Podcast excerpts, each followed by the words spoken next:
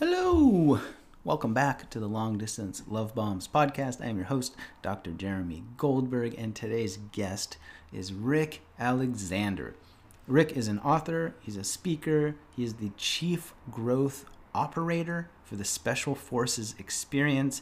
This dude spent 12 years in the United States Navy. He worked as a special operations combat medic. He also ran 240 miles with body armor to raise money for charity. And in this episode, we talk all about adversity, meaning, growth mindset, how doing things that are difficult and challenging help you to identify who you truly are and what you truly desire. We talk about meditation as well. It's a good conversation, and he tells a couple crazy stories that uh, that are surely going to entertain and impress you. Wild times. But I really do think you're going to like this guy. He's got a podcast. He has a new book out called Ambitious Heroes and Heartache. And uh, yeah, it's a good chat. You're going to dig it. So without further ado, Rick Alexander. This episode is brought to you by Cured Nutrition. Cured is the leader in CBD supplementation with an entire line of products designed to take your everyday life to its ultimate potential. Their daily staples are formulated with an in house clinical herbalist, which has taken the traditional CBD regimen to an entirely new level of optimization. If you're anything like me, you like waking up feeling good and living well. You've probably toyed around with the idea of finding healthy alternatives to jumpstart your morning. Personally, it's why I start my day with Cured Rise, which is their focus supplement it's a powerhouse blend of functional mushrooms like lion's mane and cordyceps, broad spectrum CBD, and powerful adaptogens. It gives me clean, clear, and sustained energy without any of the caffeine jitters or crash that I get with coffee. After I get going, Aura is next. It's another blend of functional mushrooms, CBD, and adaptogens, but it's got a twist we all know how important it is to sustain our immunity nowadays, and this covers all of my bases. The vitamin D, prebiotics, crucial antioxidants are delivered straight to the gut, which is the foundation of our emotional and physical health. Am I right? Second brain. It's where the majority of our serotonin production and immune function begin, or it keeps everything in check performing at its best. So I have one less thing to worry about, and I obviously cannot forget Zen. I use it every night. It is certainly why it has become Cure's number one selling relaxation and sleep product. You know the long nights spent tossing and turning? Yeah, not with this stuff. It has ingredients like reishi mushroom, ashwagandha, magnesium, passion flower, broad spectrum CBD. So, thankfully, Restlessness is something of the past. Cured Nutrition products are your answer for a daily dose of health. Visit curednutrition.com. That's C U R E D nutrition.com. Be sure to use the coupon code LOVEBOMBS, and at the checkout, you will save 10% off your order.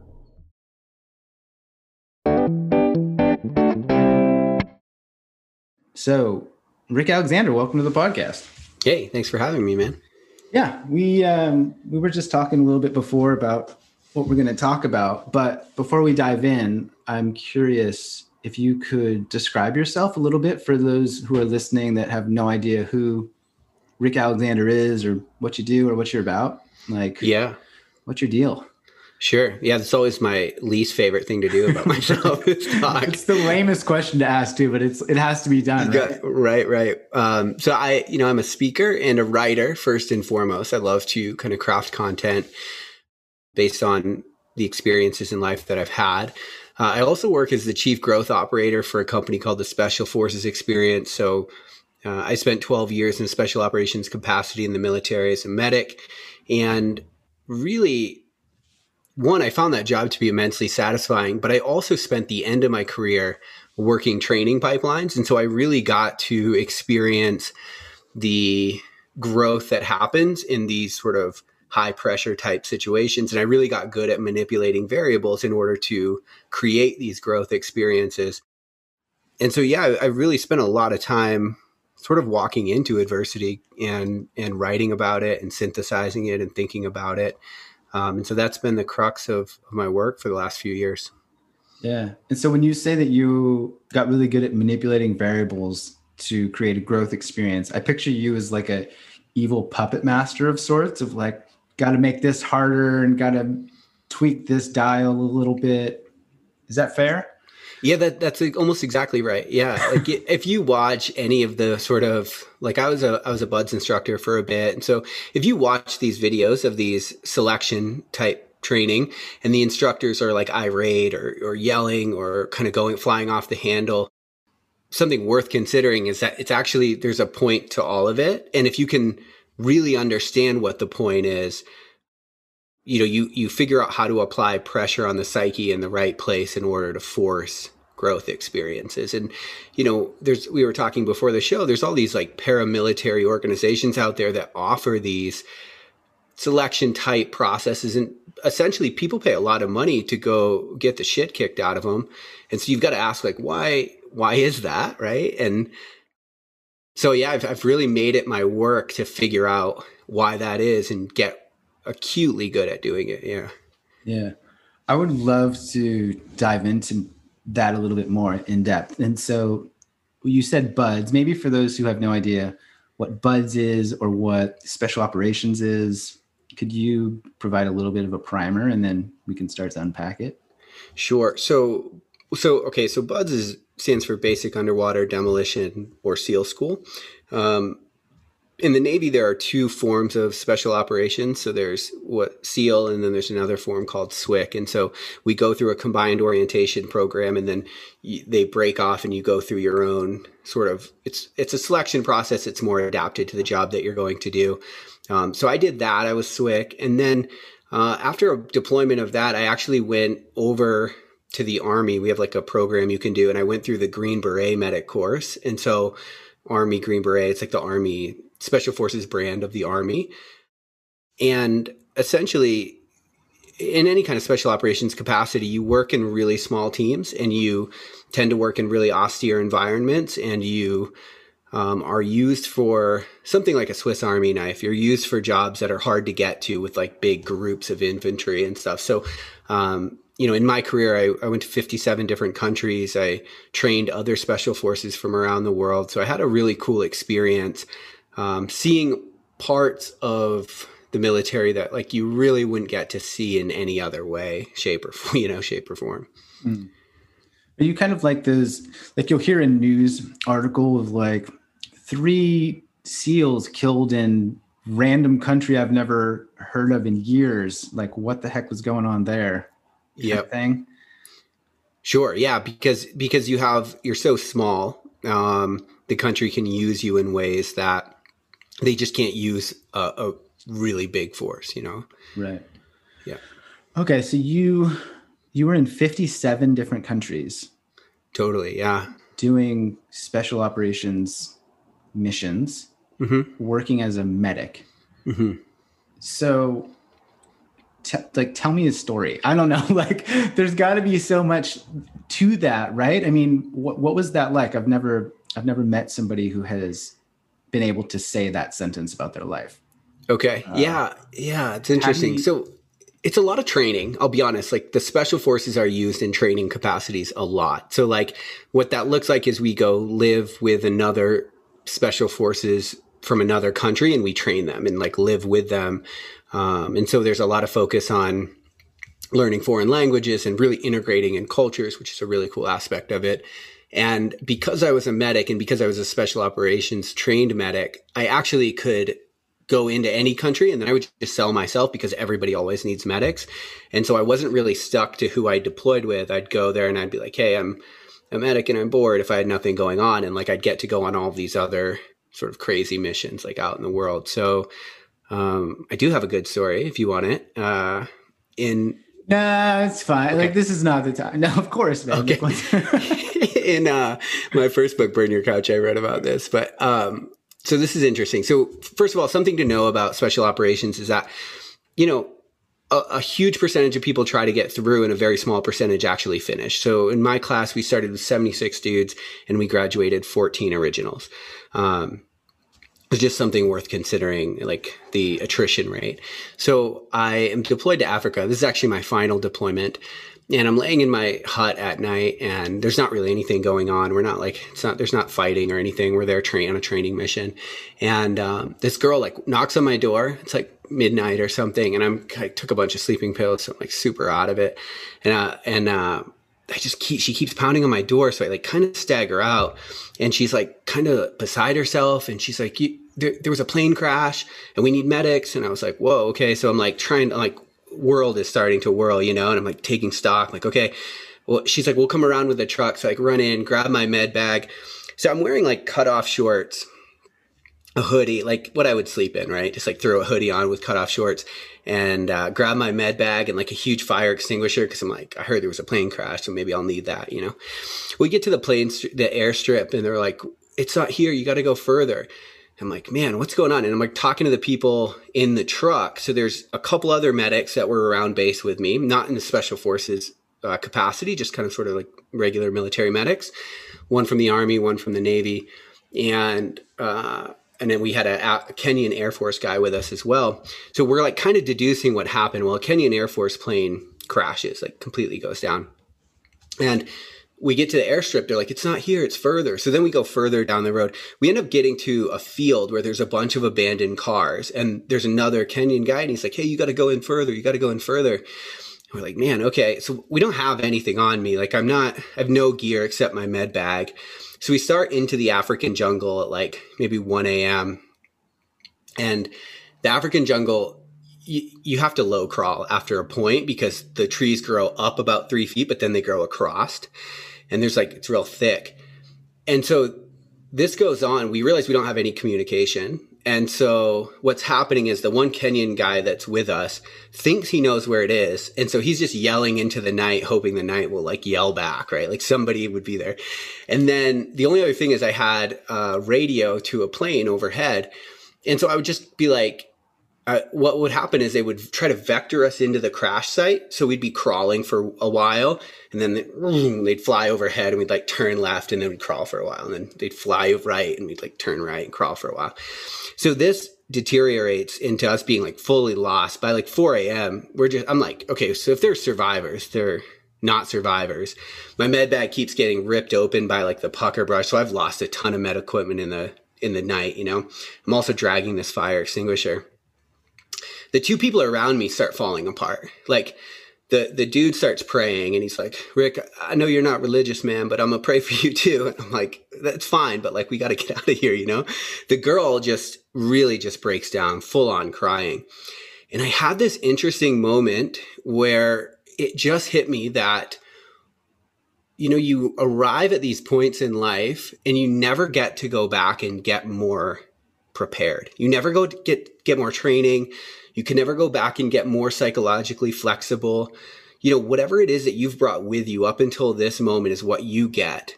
And I had thought that selection prior to that was so stupid, like the yelling and like the trying to make you quit. And I was just like, it's a big game. This is all dumb.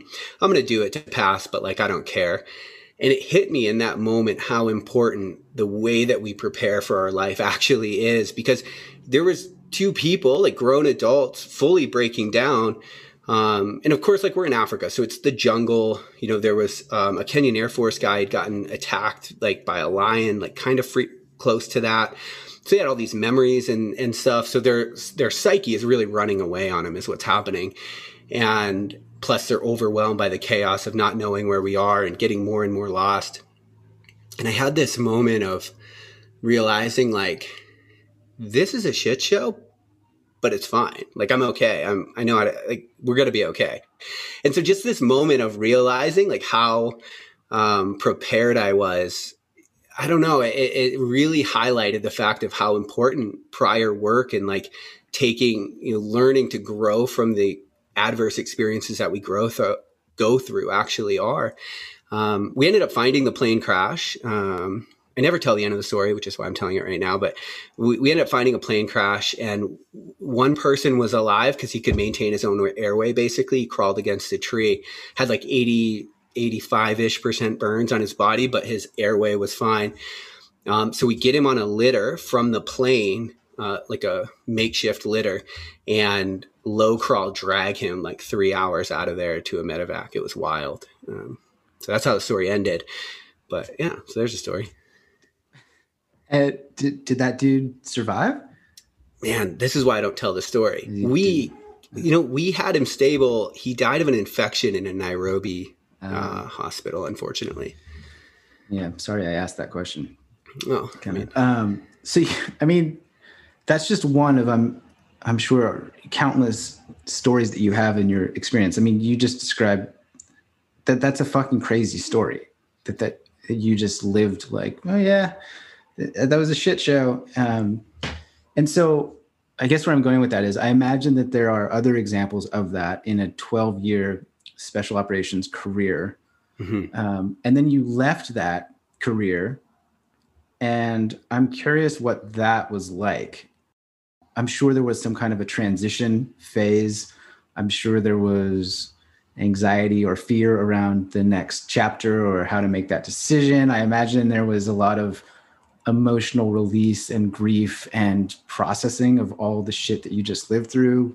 Like what was the that that little transition phase like for you?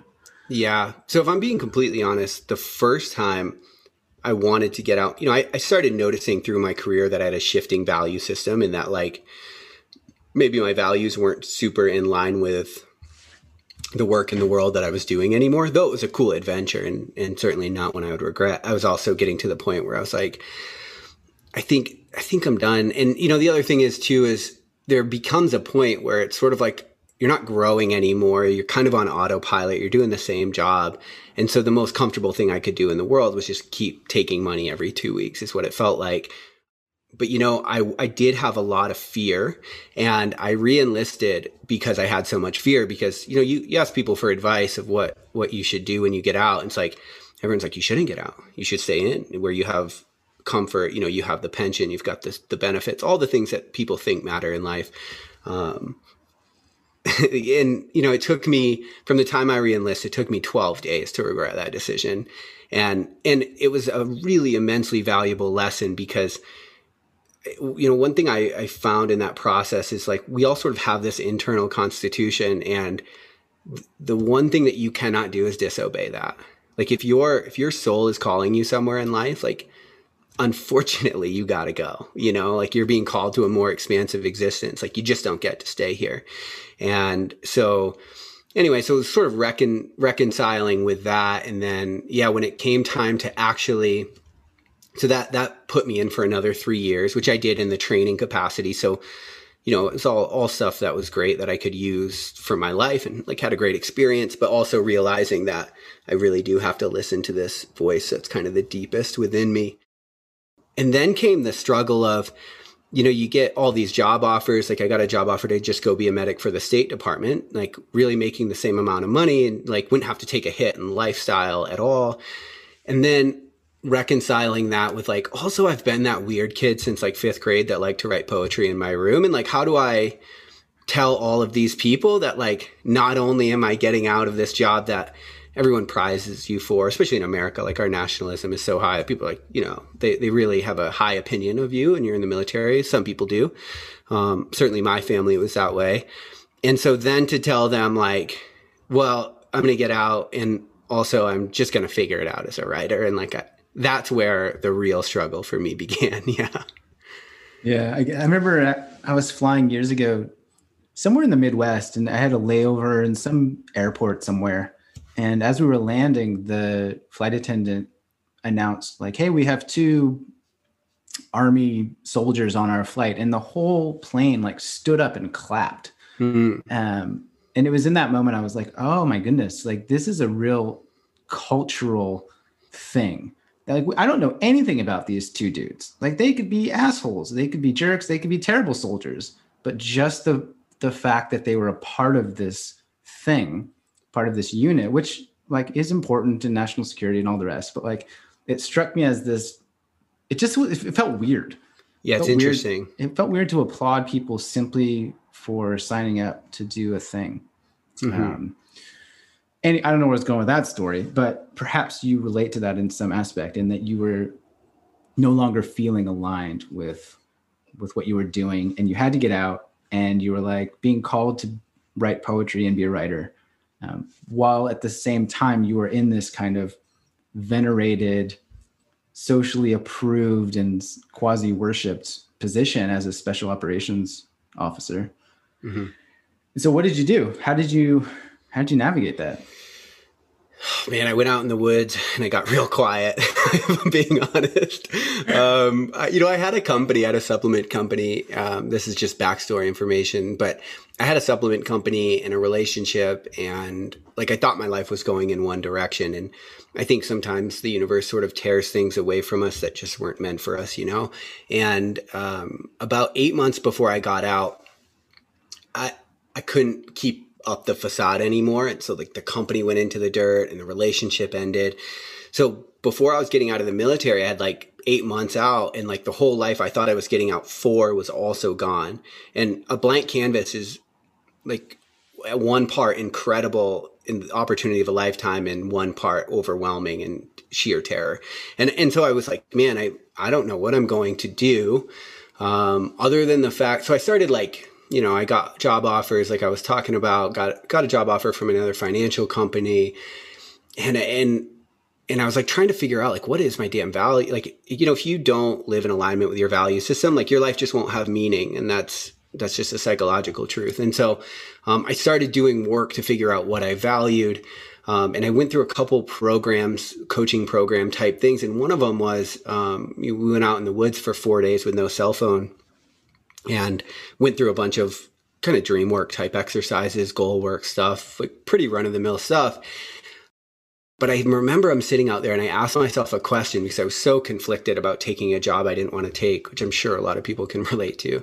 And I was like, okay, so I asked my question, myself the question, if I could somehow figure it out as a writer and content creator and not have, and I could make the same amount of money, which would I choose? And it was like, obviously I would go choose the thing that like I'm feeling like my soul is calling me to. So then it was the question of, okay, so then is it just courage for you? Do you not have the courage to go the direction that you want to go? And I was like, yes, I don't have the courage. You know, having this conversation with myself.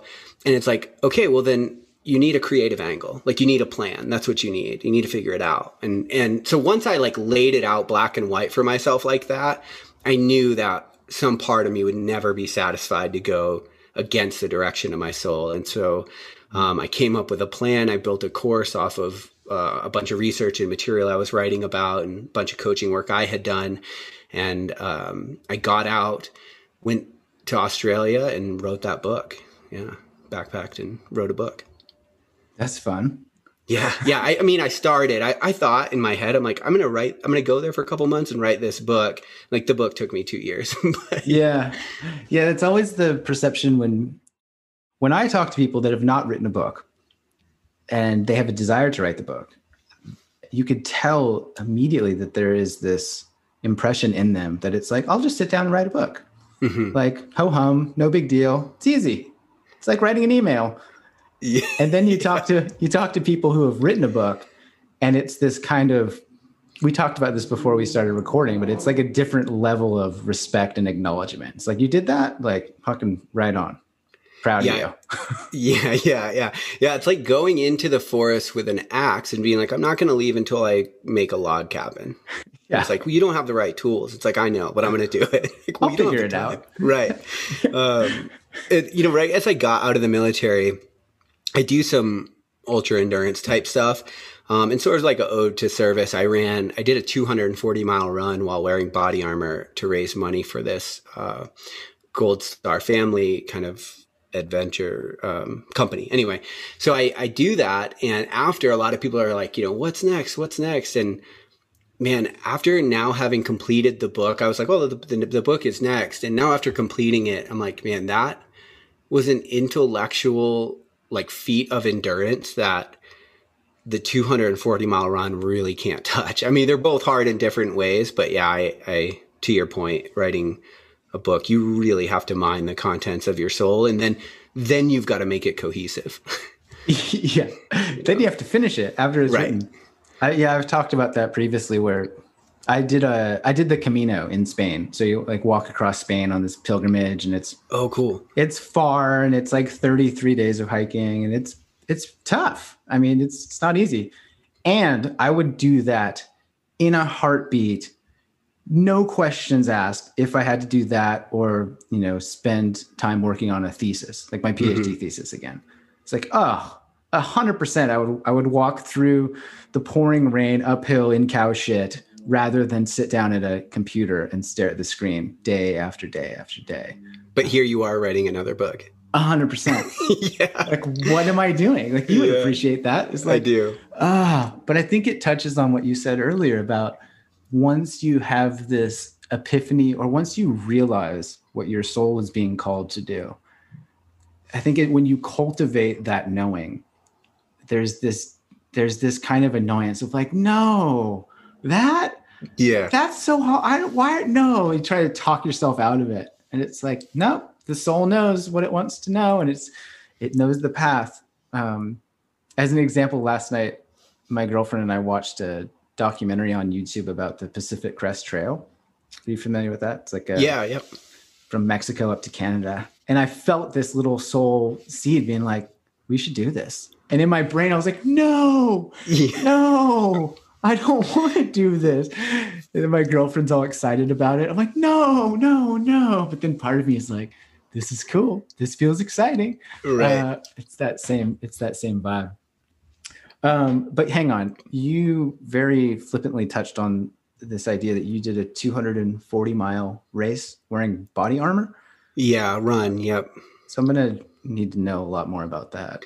Yeah. So um, I yeah, it was interesting, man. It was um I ran from Fort Bragg, which is where I went through a medic course in the army, to Virginia Beach, which was like my final duty station.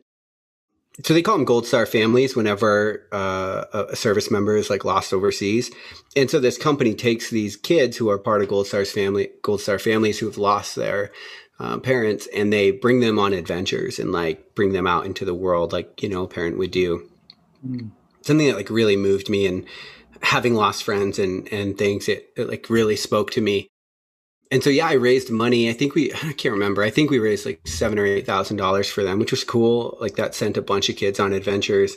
Um, and it was way harder than i thought it was going to be. Like you know the thing that i didn't realize is like i could have raised the same amount of money just by running 100 miles with no body armor and just talking about it.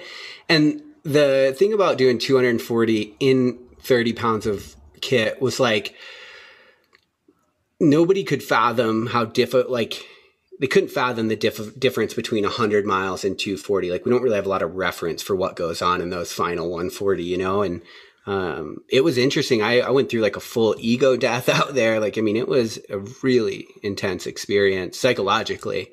Yeah. Um, and the whole thing took me 104 hours yeah, I, I want to hear more about this. But just if if you're listening for our metric loving friends, uh, it's like essentially nine marathons, more or less, eight or nine marathons that you're talking about, and you ran that in one go, like yeah, yeah. So you, you started and then didn't stop until you had run 200. I stopped to sleep um, for 20 minutes three different times. Uh, so yeah.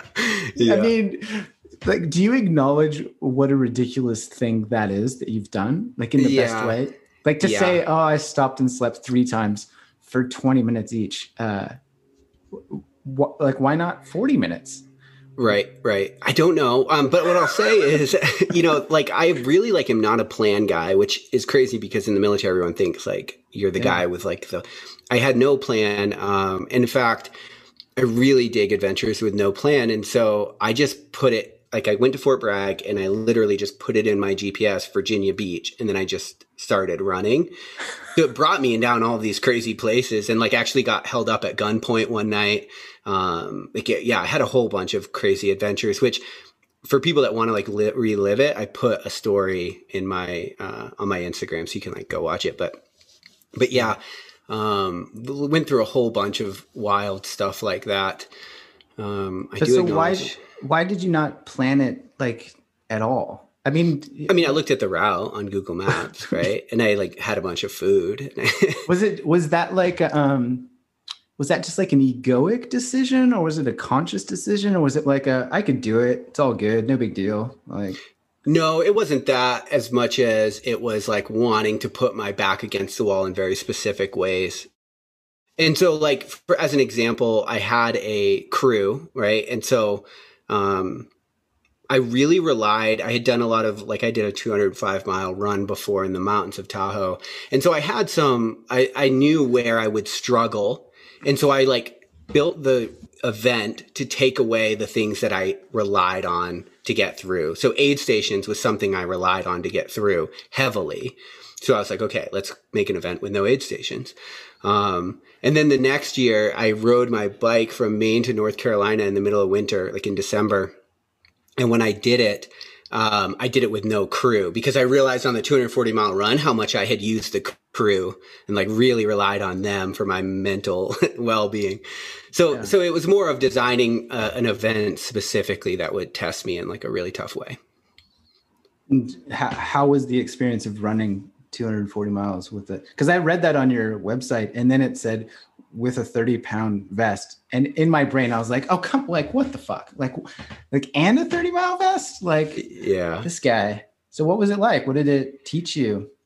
Um, geez, I, I probably should have like read, reread my journal, but yeah, let me think. I, I don't know. You know, one thing that was very interesting is I really didn't, I didn't account for how difficult the vest was actually going to be because it's like every stride then becomes a mini squat, like a, a tiny squat, right? But it's mm. a little bit more than a stride. And so I would go through times where like I couldn't lift my arms. Um, I would go through times where, um, I, I, was like peeing like straight rhabdo. I was like peeing like just straight motor oil. Somehow I got out of that, which was wild. Um, and then like the whole a bunch of crazy stuff happened, like getting held up at gunpoint one night in Hampton, Virginia, and stuff like that. But then contrasting that with these like incredible experiences of the sun coming up over the fields and and just feeling like wow, I get to be a part of this kind of.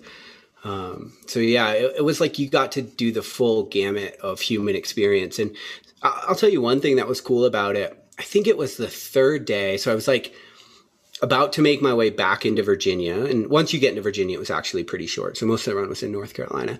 Um, and, and I, I hated my life. Like I, I was in the military and I didn't want to be anymore, you know? And I was like, I let, I mean, for anybody that has grown resentful, you know that that's a, a seed that uh, you'll never satiate, you know, it'll just keep growing. And so I was really resentful of like my lot in life and where I had put myself and, and everything. So I lost cell phone reception for better part of that day.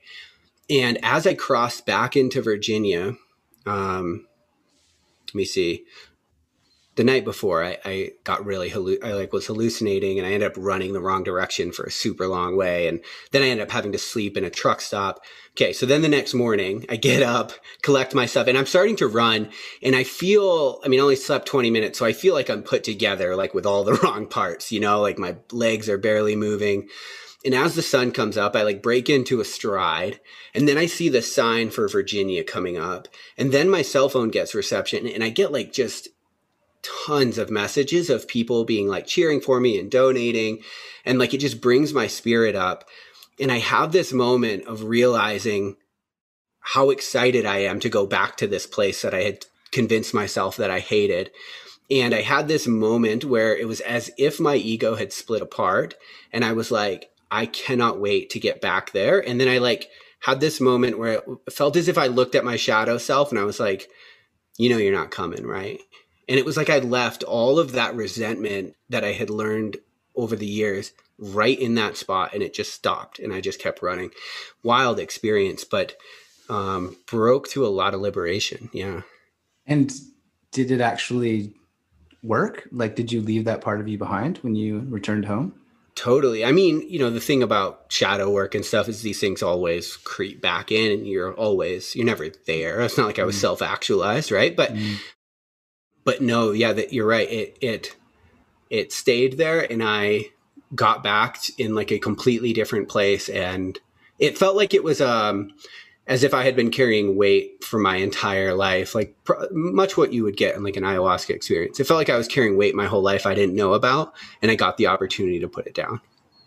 Yeah, I mean it's a pretty um, it's a pretty accurate metaphor for what you were doing. You literally put on extra weight that you did not need to carry and ran 240 miles, right? Yeah, like just to see what happened, and then at the end of that race, you took it off left it behind and then walked forward just with what you needed. Totally. And what's fascinating about those experiences, which I really didn't know at the time, is you really can mimic your psychological disposition in the world with physical adversity. Like as long as you can mine it for the right lessons, you know, um, a lot of times people go through really tough things and they think, let me just cut myself off from my body. Let me just like go into Western culture hustle mode. I'll just go, just go, go, go. It's like, yeah, or you can realize that this is probably going to give you lessons for every single other thing that you do in your life. And so, um, we always have this idea of when you're going through hell, keep going. And it's like, yeah, maybe, or maybe stop, look around, find out what got you there so that you don't hit the roundabout on your way out and end up back here in two years. Right. Maybe take a 20 minute nap. Right. maybe all you need. Yeah, no, I, I love that, man. I've the way that I've described it is um, is like I do these cold showers in the morning, and I hate cold showers, and they're never fun.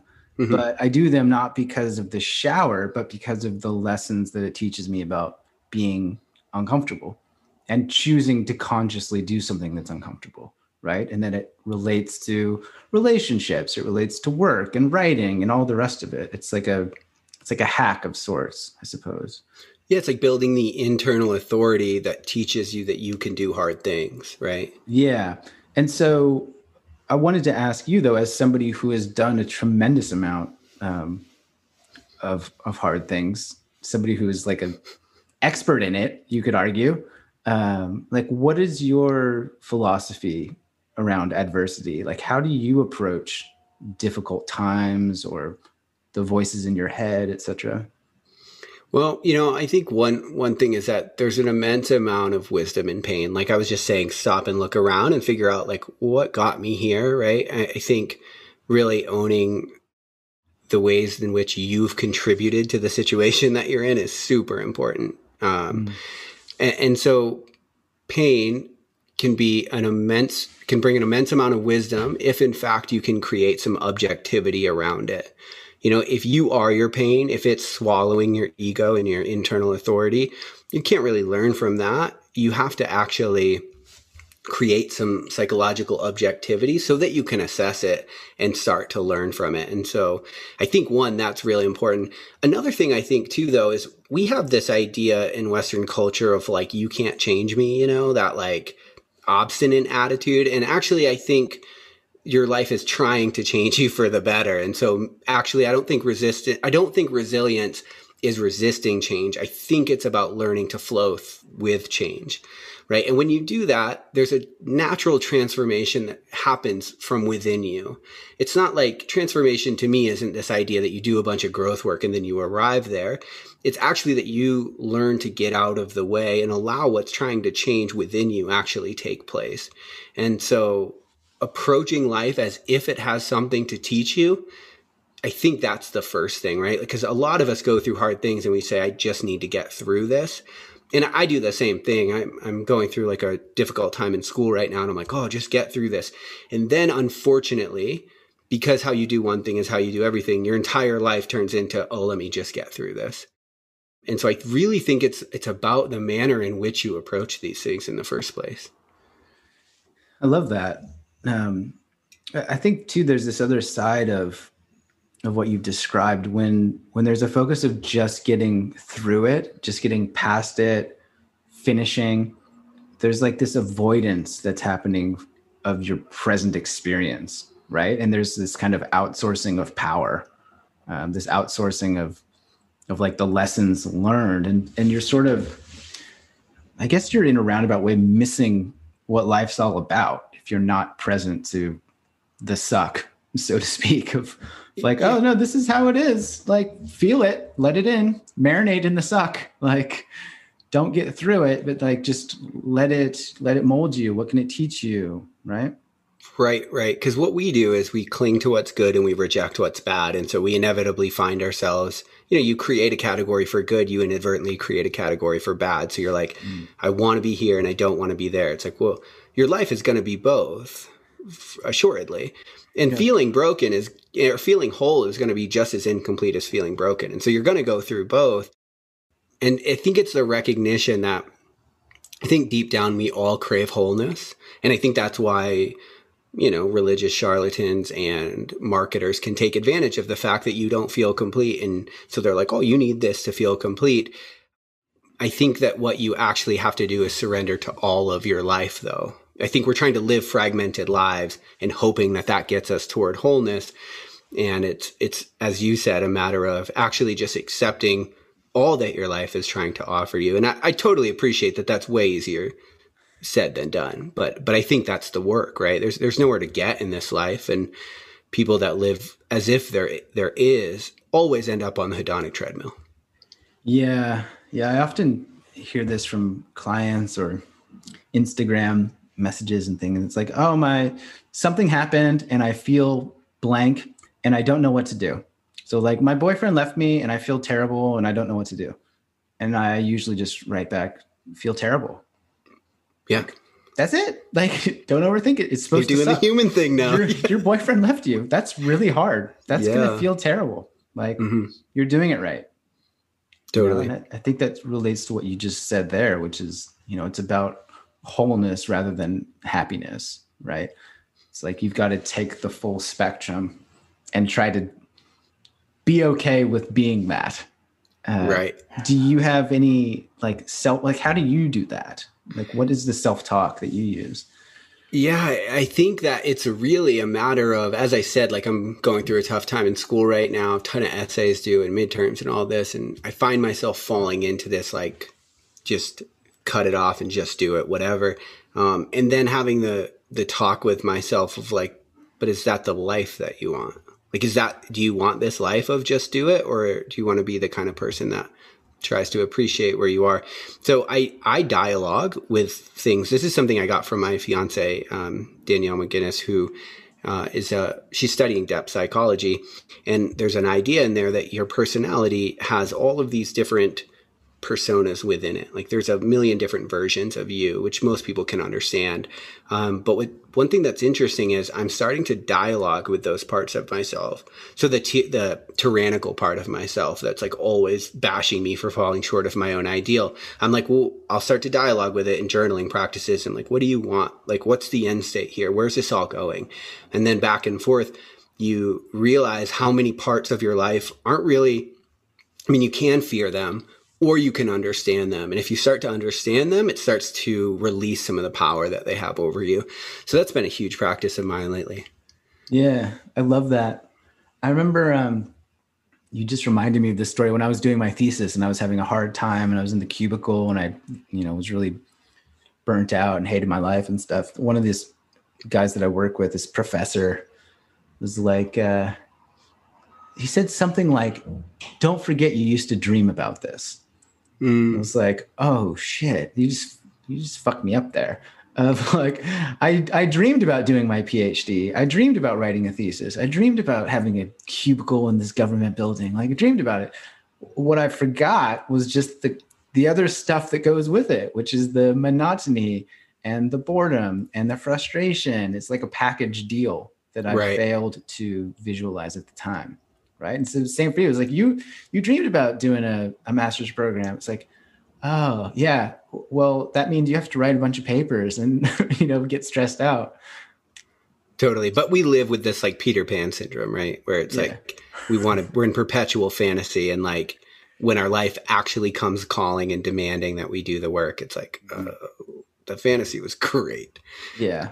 It's yeah. like, oh no, it, it's not supposed to be like this it's supposed to be like my fantasy world. Uh, right. I know better than the universe how my life is supposed to be. Like, oh, this master's degree is supposed to be super easy. That's why everybody has one. No, oh, they don't. Shit. Yeah, I see it. Same with the special forces stuff. I imagine is it's like there are there are levels to to growth, and you need to put in that amount of effort if you want to obtain the thing that few people obtain right?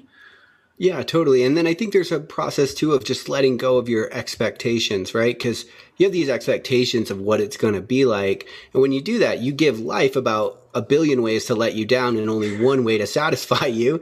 And like life didn't agree to your terms. And so now you've put yourself in a situation in which you're suffering because of because of yourself, because of what you wanted. Yeah, just unnecessarily, right? Unnecessarily, right. Um, do you have you mentioned journaling. Do you have other kind of practices or rituals that you use to like optimize your life or to become a better human? Um, I meditate a lot. Um, I, I, know that if people don't meditate, then I know the struggle of like trying to become someone that meditates because that struggle was real for me for a long time. And I mm-hmm. think that the, um, I think that like headspace and some of the guided meditations can can certainly help push you through that. Um, but no I, I do i spend a lot of time in meditation and prayer every day.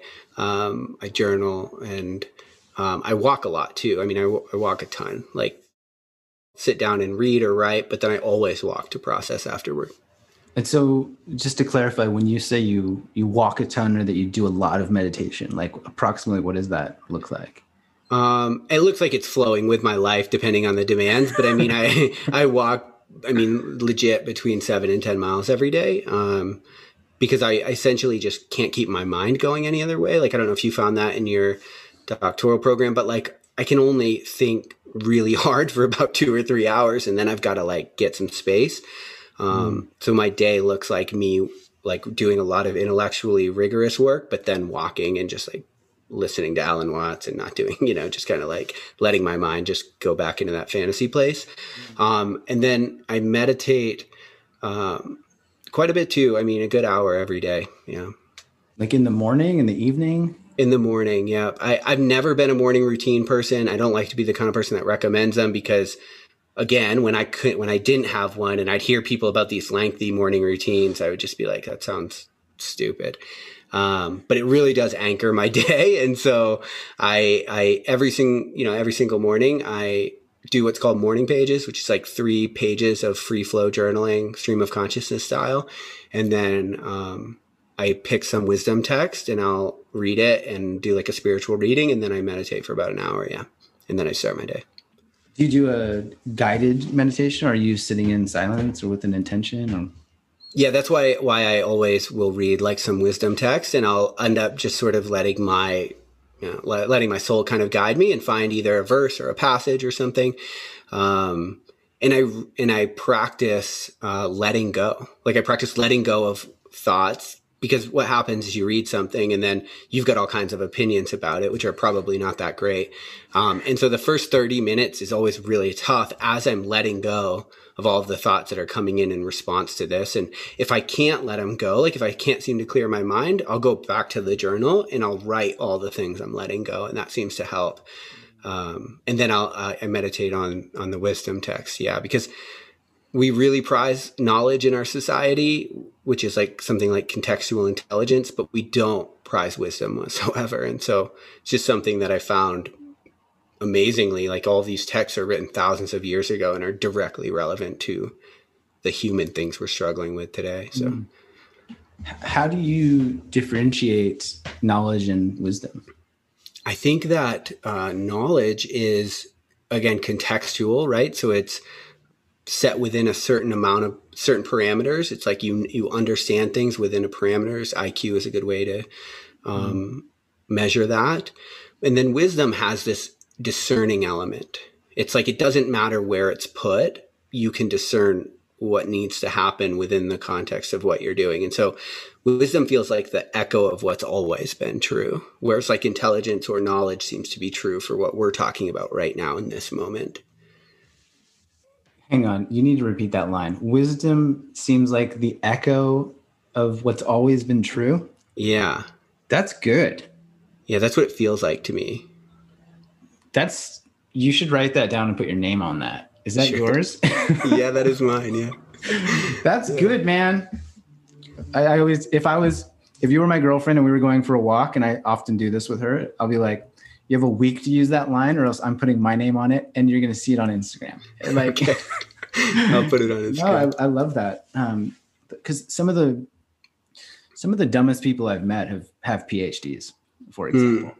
Like they're very smart. They know everything about this particular niche in life, and they can't hold a conversation. Like it's like pulling teeth trying to get like how do you feel? It's like what? I don't feel I don't feel anything. All right? right. So there's this distinguishing element between kind of knowing something and then applying it in a utilitarian manner with which um, in the ways that you live your life right totally and i think that's discernment i think right. that that's the element that you need there yeah yeah i've i've, I've heard that it's the echo of uh, what's always been true right it's the way that i've described it uh, before well, truth is an interesting thing, right? Because we, I mean, I don't want to go down that rabbit hole because it doesn't end. I, I, sat down to write a book on truth and I, I, did it for about two months and I was like, we're done with this. Um, but, but it's important to understand that like what's emerging as the truth in culture, um, isn't always necessarily what's always been true. And I think we tend to look at ancient people and we think, man, we're so much better than them because of all of our technology. Um, but they were tapped into their humanity in a way that I think we're nece- not necessarily. Um, and so, yeah, just, just recognizing that people have been cracking away at this human thing for a super long time. Yeah. And the world hasn't always been the way it is now. And so to just pull from there you know, to try to just discern the underlying patterns of reality, which is pretty much what wisdom's echoing. I think that that's that's what's true. And that's what if you could live in alignment with that, you'd find that it the the clutter from today's you know garbage political climate and all of that kind of you can kind of get through all of it. Yeah. And I think one of the benefits of meditation is is simply cultivating an awareness. Um, this idea of uh, be still and listen to God is the way mm-hmm. I've heard it described. It's like get still, let the other let let everything just wash off of you, all the superfluous excess, the distraction, like what actually matters to you in your life in this moment, but also day to day, right? And it's it's a way that I've found to be really helpful in terms of sort of developing that discernment. Like, oh my God, that doesn't matter at all and this other thing that really does matter, I've been neglecting, I've been um, taking for granted, I haven't been appreciating, right? And so I think that's a that's a powerful one. And then I was curious when you go for your seven to ten mile walks, um, do you have like a particular loop that you do? Do you have a intention to listen to a podcast, or you just like I got to move? I'm going.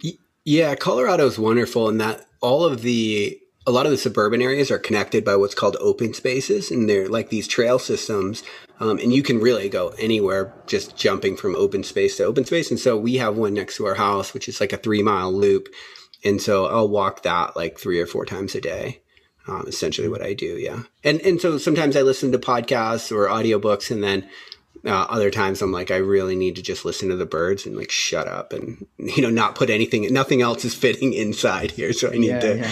Um, yeah, I because I think people have this idea of meditation that it's got to be sitting on your mat, and I think that that's great. But there's, I think it's great to also you can walk and meditate for sure.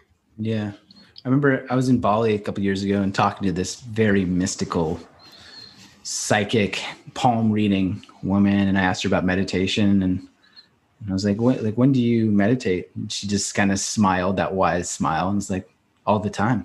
Mm-hmm. It's like, ah, you, you, yeah. you clever woman. yeah. And, you know, something too, that's really great is you'd, you'd asked me like about going through adversity and I talked about creating objectivity and that is what meditation gives you. It, you can imagine that most people think that they are their thoughts. That's why we say, I am angry. And, and what meditation does is it allows you to pull your awareness behind the thought pattern and actually just look at it. And that's the thing that got me really into meditating. I had been cracking away at it like for four months or something. I woke up in a bad mood and I was out to lunch and I was like just projecting my bad mood on my friends and I realized it, right? Like I had the full recognition of like asking myself, like, what's going on with you right now, man? Like, where, where's your head at? Like, why are you so butthurt right now? And just the recognition that you're not what you're going through. You don't have to like act on every thought that you get. That's what meditation, I think, gives you. You can step back from your thought process and discern, is this thought even serving me or not? Yeah, it's a way of uh, building a bit of separation.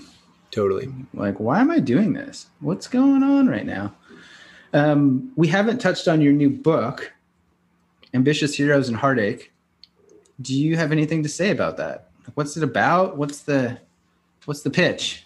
Yeah, the the two second thing is it's not going to be two seconds, but the, the short answer is that you, I think in life we get a lot of um, narr- we get a lot of narratives given to us about what it means to be here and how you are successful here and what you have to do to be successful. And we form all of these models of reality in in order to make ourselves comfortable and safe and successful. And then we get there and sometimes we just ask ourselves like is this really it? Like the ha- the happy ending is like never the end of the story like it is in movies. And so then how do you deal with how you're actually feeling when you arrive somewhere and it's not what you thought it was going to be? And that's the that's the underlying um, sort of thesis in the book. And the way that i break that down is through what's called the hero's journey. And so the hero's journey is like the underlying structure in every story. We actually talked about it a little bit at the beginning where you said, you know, you get the call. This always happens. The hero gets the call, and then there's a denial of the call. And so before they head on the adventure, there's always a denial of the call. Um, and so what I did is I, I took that hero's journey and realized that it could be applied to your psyche. It could be a way of managing your psychological wellness. And so that's the way that I lay the book out and sort of drive at these points. Yeah. And so you do that from your own individual growth perspective? Yep, yep. I did. A, I researched a lot, so there's a lot of psychology in the book, like psychological principles. I would say are used in the book, and then those are backed up with like anecdotes and stories from my own life. Yeah, yeah, sounds good, man. Yeah. And um, what's next for you? Like, what's the next edge, or what's the next soul call, so to speak? yeah, I think I'll always be writing books. Um, to some degree, unfortunately, just feels like the sword I picked up, um, you know.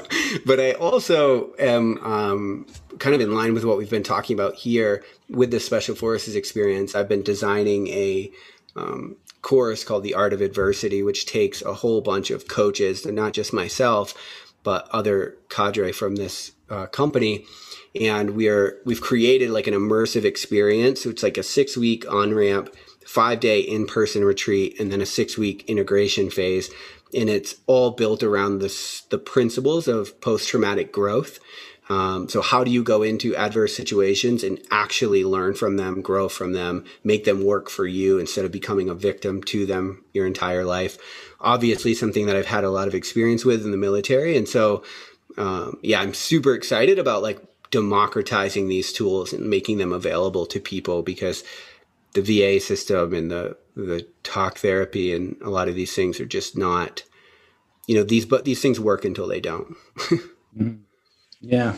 So i'm excited about that.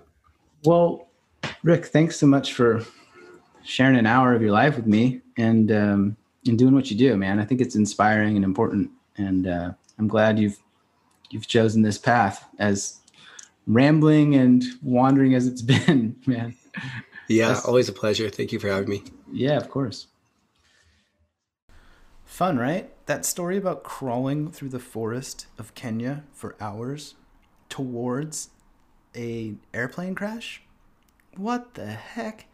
That was Rick Alexander. You can find him on Instagram. He also has a podcast called Morning Coffee with Rick Alexander. I'll include links to all of that stuff in the show notes. You can check out his book as well.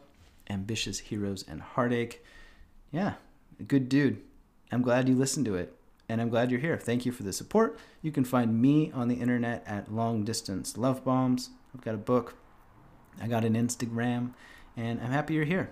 Thanks for joining us. And uh, thanks for the five star reviews. Thanks for the messages of support. Thanks for sharing this with your community, with your loved ones. It does make a difference. And I really do sincerely appreciate you.